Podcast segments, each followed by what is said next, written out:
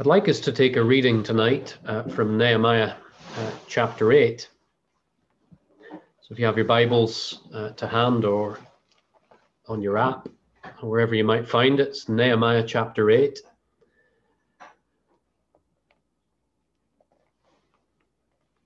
And we're going to take our reading from uh, verse 9.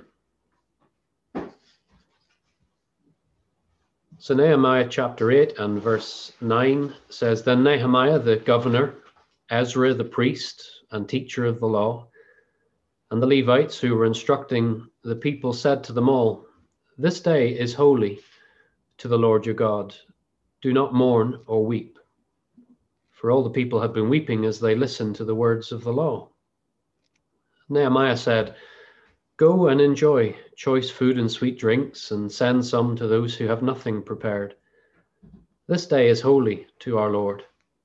Do not grieve, for the joy of the Lord is your strength. The Levites calmed all the people, saying, Be still, for this is a holy day. Do not grieve. Then all the people went away to eat and drink, and to send portions of food, and to celebrate with great joy because they now understood the words that had been made known to them. I hope and you can see the screen okay. I'm just going to have a the help of a PowerPoint to work through our little talk tonight, uh, based around Nehemiah chapter 8 and verse 10 in particular.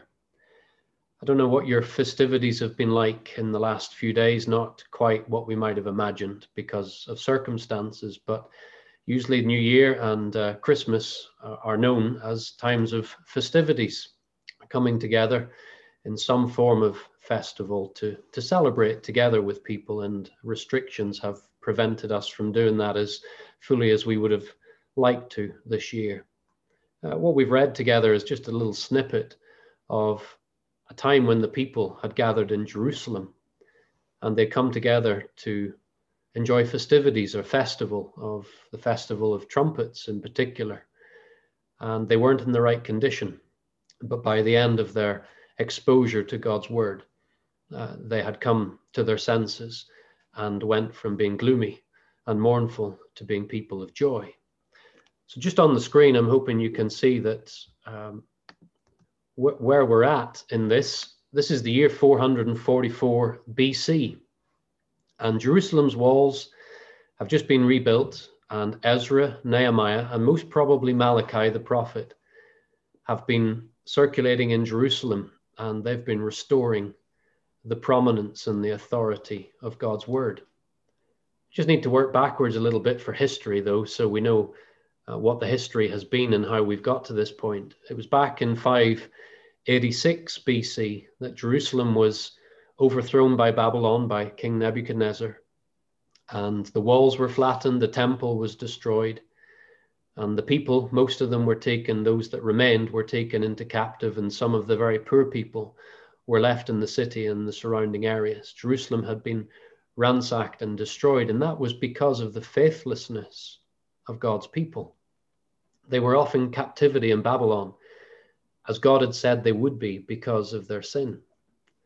But then in 538 BC, uh, the Lord put it on the on the heart of the emperor at that time to let the people return to Jerusalem. So the exiles, maybe first generation and certainly second generation exiles, they returned to Jerusalem and they set about rebuilding the altar. It's interesting, the first thing that was rebuilt when they came back was the altar, the place of sacrifice where they would worship God and they laid the temple foundation as well. So they started work on rebuilding the temple in 538 BC. There was opposition to that building work and it stopped fairly quickly.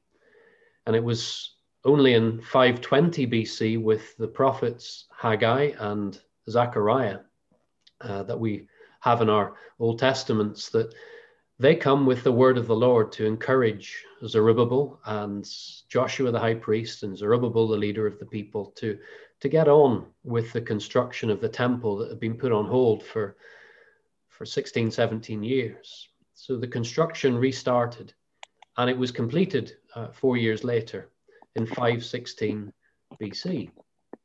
So then the people are there and they're um, in Jerusalem.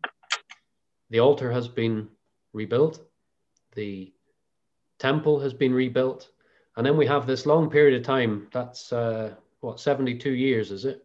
Something around about that, until we come to our portion here, where Nehemiah has come up to Jerusalem because he has heard, and he was working back in the the capital city of the uh, the Persian Empire at that time. He'd heard about the state of Jerusalem and the condition of the people who were living there, and he came up and he checked out the walls that were lying in such a mess, and he encouraged the people to be engaged in rebuilding the walls. So it was back in 538 BC that they'd rebuilt the the altar for sacrifice. It was in 516 BC that they completed the rebuilding of the temple. But it was all this time later in 444 BC that the people finally rebuilt and reconstructed and repaired the walls that had been broken down. So the stronghold of Jerusalem, the stronghold of Jerusalem was uh, was rebuilt again, and it's into this setting that Ezra and Nehemiah and Malachi speak. And when Nehemiah first came up, he saw the walls in a mess. Not only that, along with Malachi and Ezra, he saw that uh, the service of the priesthood was a mess associated with the temple. While it might have been rebuilt, uh, the priesthood was really degenerated, and um, the population of the Jews in Jerusalem and around it were disinterested and uninterested with really what the worship of God was to be about in the temple. And Malachi, he's the one who prophesied about the what would come to the people again if they continued in their lax um, ways and in their corruption and in their abuse of the sacrificial system, bringing blemished sacrifices, and all of the social evils that were part of the experience of the Jews in the middle of this fifth century uh, when Ezra, Nehemiah, and Malachi were there. But the stronghold, the historic stronghold of the Jews, had been completed. But they needed to hear the word of the Lord. Because having those physical things in place and claiming the identity of Jews was not enough. God, through Malachi, told the people that he was really quite disgusted with uh, the way they were carrying on. He even said to them to close the doors, stop trampling the courts, and such like of the temple. So, what we come to then is what we've just read, and it's only a snippet of the portion in Nehemiah chapter 8. The walls have been rebuilt, and they completed that task six days before this incident. And this incident that we've read happened on the first day of the seventh month. And the people, it tells us, had asked that Ezra would come. And as the people were gathered in the square, uh, we read of him coming to a, a wooden lectern, and he there takes the book of the law of Moses, which is most likely the book of Deuteronomy. And it says, from dawn until noon, he read the law of the Lord to the people. And what we read together was that the response of the people to that was this um, they had been weeping as they listened to the words of the law. It's the last part of Nehemiah chapter 8 and verse 9. Nehemiah had said to the people, because of this response of mourning and weeping, he says, This day is holy to the Lord your God. Do not mourn or weep, for all the people and that was from the youngest to the oldest who'd been standing listening to the word of the God for, the word of God for all of the morning. They were weeping as they listened to the words of the law. I think the people here were confronted with the reality of their failure and their sin, their disobedience to God. Yes, they had a rebuilt stronghold. They had the stronghold of Jerusalem intact with the walls around it to give them protection. The temple was there and the altar was there, but their service and their attitude towards God was not right. But for whatever reason, in God's sovereign purposes, He moved them to invite Ezra to come and to read the law to them. And as he did that, and we read earlier in the chapter that some of the Levites who were there went through the crowd to help them understand what it was that they were reading. And as they heard and they understood, the result was mourning and weeping. You know, we mourn and we grieve when we've lost something or we lose someone. And I think the people here had realized that although they had everything in place, the altar and the temple and the walls, they hadn't been enjoying God. They'd lost their connection with God. You know, the word for mourning and weeping there really have the same sense of being deeply worried. The people in hearing the law, the book of Deuteronomy, where God spoke about the blessings that he would bring for faithful obedience to his commands, but also the curses that would come on the people again for failure to obey his commands. They were deeply worried and troubled by that. And you have this people then on the first day of the seventh month, and they're mourning and they're weeping as they've listened to the law of God. You know, this was the seventh month, we're told the seventh month was was a highlight of the year for the people of Israel, a bit like December and into January is for us in a sense. It's what we look forward to all year. And the Jews look forward to the seventh month because this first day was the festival of trumpets. It was when there was to be a holy convocation or a holy gathering, a festival that would be characterized by the blasts of trumpets and you read about that in Leviticus 23 and Deuteronomy 12. And it was to be a day of joy. God said that in Deuteronomy. It was to be characterized by joy in God's promises. And they were joyful in God's promises at this point because in the seventh month, they've got to the end of their agricultural cycle, in a sense. And all of the, the crops have been gathered in. And God has honored his promise to provide for his people. And the Festival of Trumpets declares their trust and their joy in God who has provided and honored his promises again. It's on the 10th day of the seventh month that we have the Day of Atonement. And that was the day when they were to fast. And really, that was a day for, for introspection, retrospection, looking at themselves. And they would be reminded through what would happen on the Day of Atonement that God was the one who atoned for their sin the provision of sacrifices. And then you move to the 15th day of the month, and you get to that later in this chapter, in Nehemiah chapter 8. And it's the Festival of Tabernacles that lasts for seven days. And the Festival of Tabernacles was for the people to remember that they had been brought out of Egypt in the great Exodus and traveled through the wilderness with God providing for them. And they did so as they moved around in their temporary shelters. So for a week, they were to gather for this festival of tabernacles. So, this first day of the seventh month was the blasting of trumpets to pronounce that there's a day coming when sin is atoned for again, but also the reminder of God's rescue of his people and his provision for them according to his promises. So that's why the seventh month was the highlight month of the year for them. It's what they looked forward to. You know, these were called um, holy days. You look back into Leviticus and Deuteronomy, and these days were called holy to the Lord. And they were holy because God had said they are what the people should come together and enjoy together. The Festival of Tabernacles was one of the three feasts during the course of the year, the festivals that all of the men and families would come from all of the towns of Israel and come up to Jerusalem, the stronghold, to worship the Lord and to have joy in God's festivals. That's why what we've read in Nehemiah chapter 8 doesn't really sit right, because holiness and gloom or mourning and weeping don't really go together in God's word.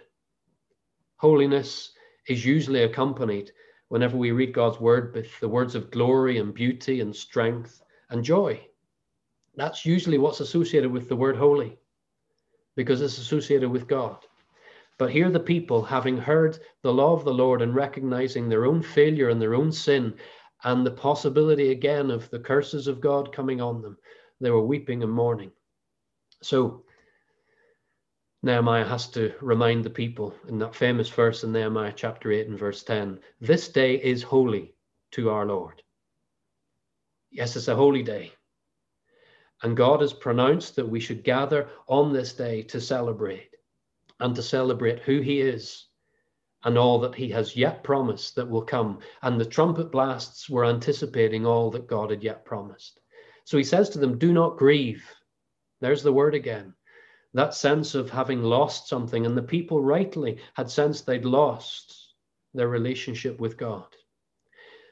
But Nehemiah encourages them do not grieve, for the joy of the Lord is your strength. I just want to pick up on the word strength here because I might have missed it for all these years. But that word in Hebrew is ma'oz. And everywhere else in the Hebrew Bible, that word is translated as a stronghold, a refuge, a place of safety. And seeing that just transforms Nehemiah chapter 8, verse 10 because you have this people responding to the word of the Lord and recognizing their sin and weeping and mourning because of it and grieving for what they've lost and what they're missing out on. But here, Nehemiah steps forward and says, Look, don't grieve, for the joy of the Lord is the place of your stronghold, the mountain stronghold, your refuge. Yes, you have the walls, Yes, you have the temple and you have the altar. You have all of these physical things that God has said are important and should be there. But God Himself is the stronghold, He is the refuge. Just want to share one other verse from Psalm 27 and verse 1. It's on the screen that gives us that same word, and we see it here related to the Lord again. Psalm 27, verse 1 The Lord is my light and my salvation. Whom shall I fear? David says. The Lord is the stronghold. That's the word ma'oz. The Lord is the stronghold of my life. Of whom shall I be afraid? David knew what it was to have his trust in the greatest of strongholds, which is the Lord himself. I don't want to skip past uh, that verse. The joy of the Lord is your strength. Just need to think about the joy of the Lord for the moment. The joy of the Lord is I believe in its setting here. It's the joy that God has in his people together, obeying his commands in this setting to celebrate him together in his presence in the place where he said they should come. And they were coming to celebrate his grace, his provision, his faithfulness, the promises of his presence in the place of that physical stronghold that Jerusalem was. But that place was merely representative of the true place of refuge and protection, which was to be found in the Lord God, the God of covenant himself. The joy of the Lord. God has joy when his people obey his commands and gather for festivities enjoy. And maybe as the word of God comes to us, we sense the loss just now of circumstances and situations that mean that we're missing out on what it is that God would have us be involved in. But God wants us to be joyful. And in that joy of His, in His people, gathering to worship Him and to come at His appointed feast times, His festival times, then we know him as our stronghold. So his joy becomes our stronghold, a reminder to us of all that God has promised, all that he has done so far, all that he has yet promised to do. And we take hold of him, the one who is the stronghold of our lives individually. But here we see it in Nehemiah 8 as the, God, the Lord's joy in his people together, gathered for the festival not just this one, but all of the festivals in the place of his name, in the mountain stronghold of Jerusalem that represents him as being the great stronghold of his people. The Lord is our refuge and strength. You know, back in Exodus 34 and verse 24, when God first gave the instruction to Moses that the people of Israel for three of the feasts during the year were to leave their towns and their villages and to come up to Jerusalem to worship him at these festivals, he made the promise there that their lands and their livelihoods would be protected. The people could leave behind everything that they had gained as the people of God coming into the promised land and could forget about it and go up to the journey, for the journey to Jerusalem, to that mountain stronghold, to the place of the walls and the temple and the altar, and be engaged in that worship of God. And God says, I'll preserve what you leave behind. I want to bring in a text here from Zephaniah chapter 2 and verse 3. This was spoken in the days just prior to the overthrow of Jerusalem. And in Zephaniah 2, verse 3, the message comes to those who were faithful to God. You know, there were people in Jerusalem prior to its, its being destroyed who were faithful. But for the sins of the majority and the failure down all of the centuries, God's wrath must come against Jerusalem. But here's a word through Zephaniah from the Lord to those faithful ones Seek the Lord, all you humble of the land, you who do what he commands. Seek righteousness, seek humility. And here's the line that grabbed me in the last week or so Perhaps you will be sheltered on the day of the Lord's anger. You know, there's no guarantee, there was no guarantee for the people in the days just prior to Nebuchadnezzar coming through that even the faithful ones will be preserved from what was coming. There's a principle that comes to us today as well, because we as Christians have never been given a guarantee that we will be protected from all of the physical things that might come at us in this life. Yes, God made a promise to his people in their faithfulness as they would come up to worship him that he would take care of everything back home. I think that principle still applies today that when we honor the Lord, he honors us. Perhaps we will be sheltered. In our circumstances today, there's no guarantee we will. But that doesn't mean that the people that Zephaniah was addressing on behalf of the Lord here were to give up seeking the Lord, seeking his righteousness and his humility and doing what he commanded. Perhaps they would be sheltered, knowing that God was their refuge and God was their stronghold.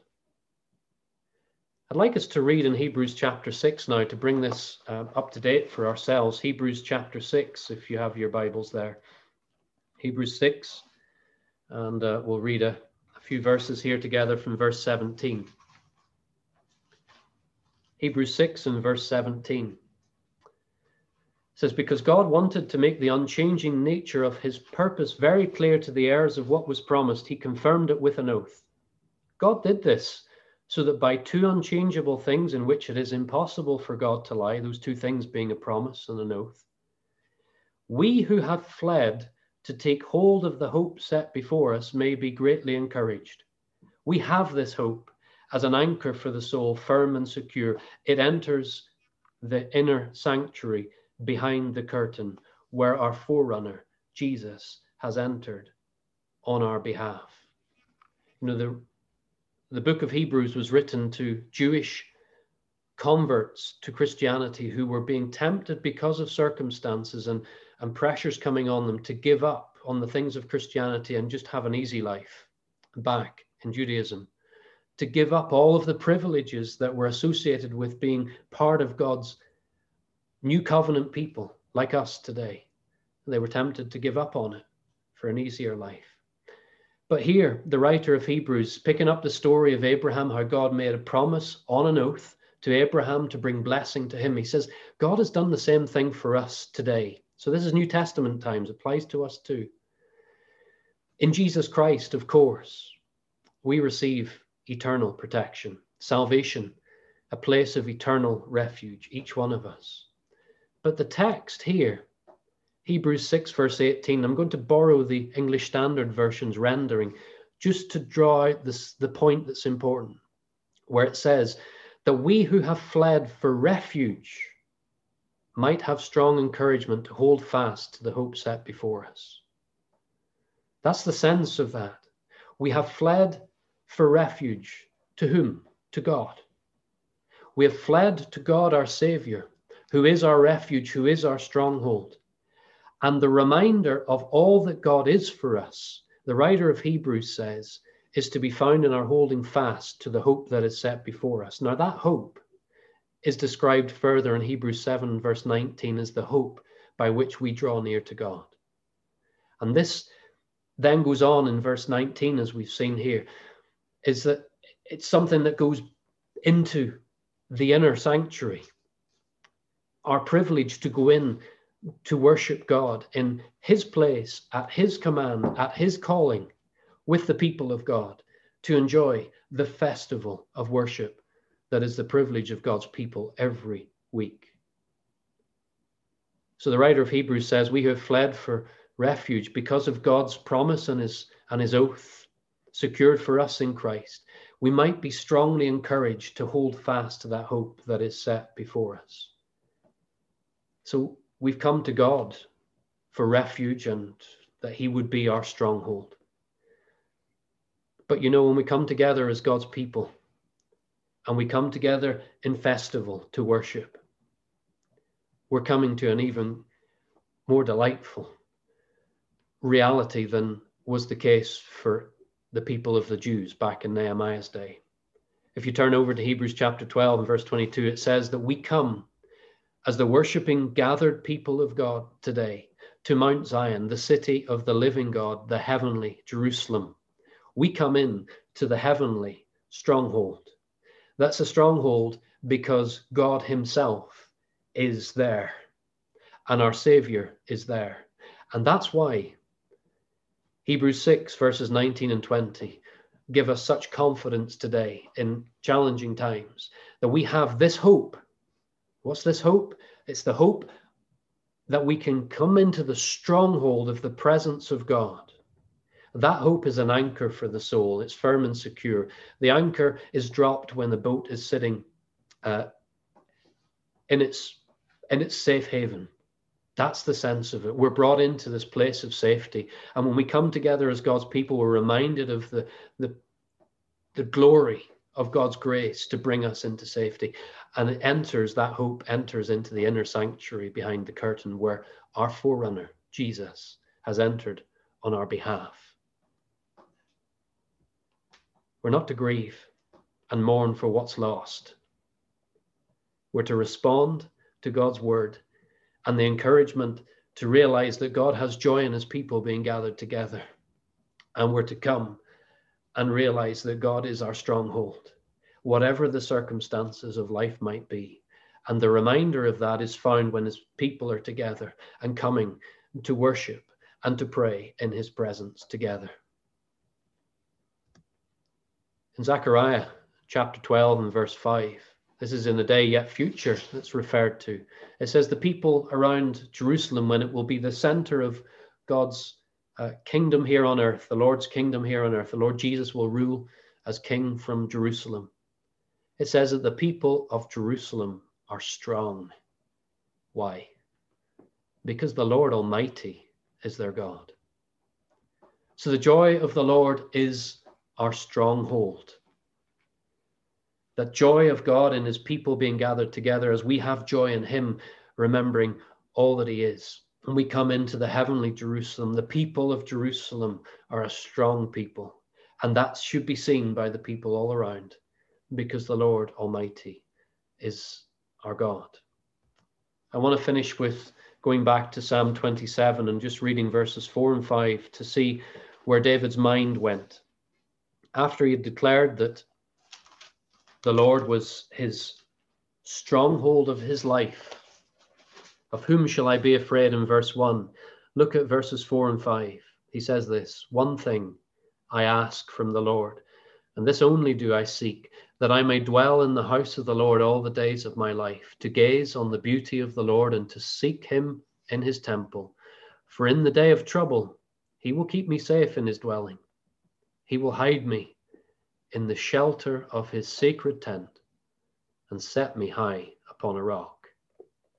Our God is our stronghold, and his joy in his people is our stronghold. God is our refuge and strength.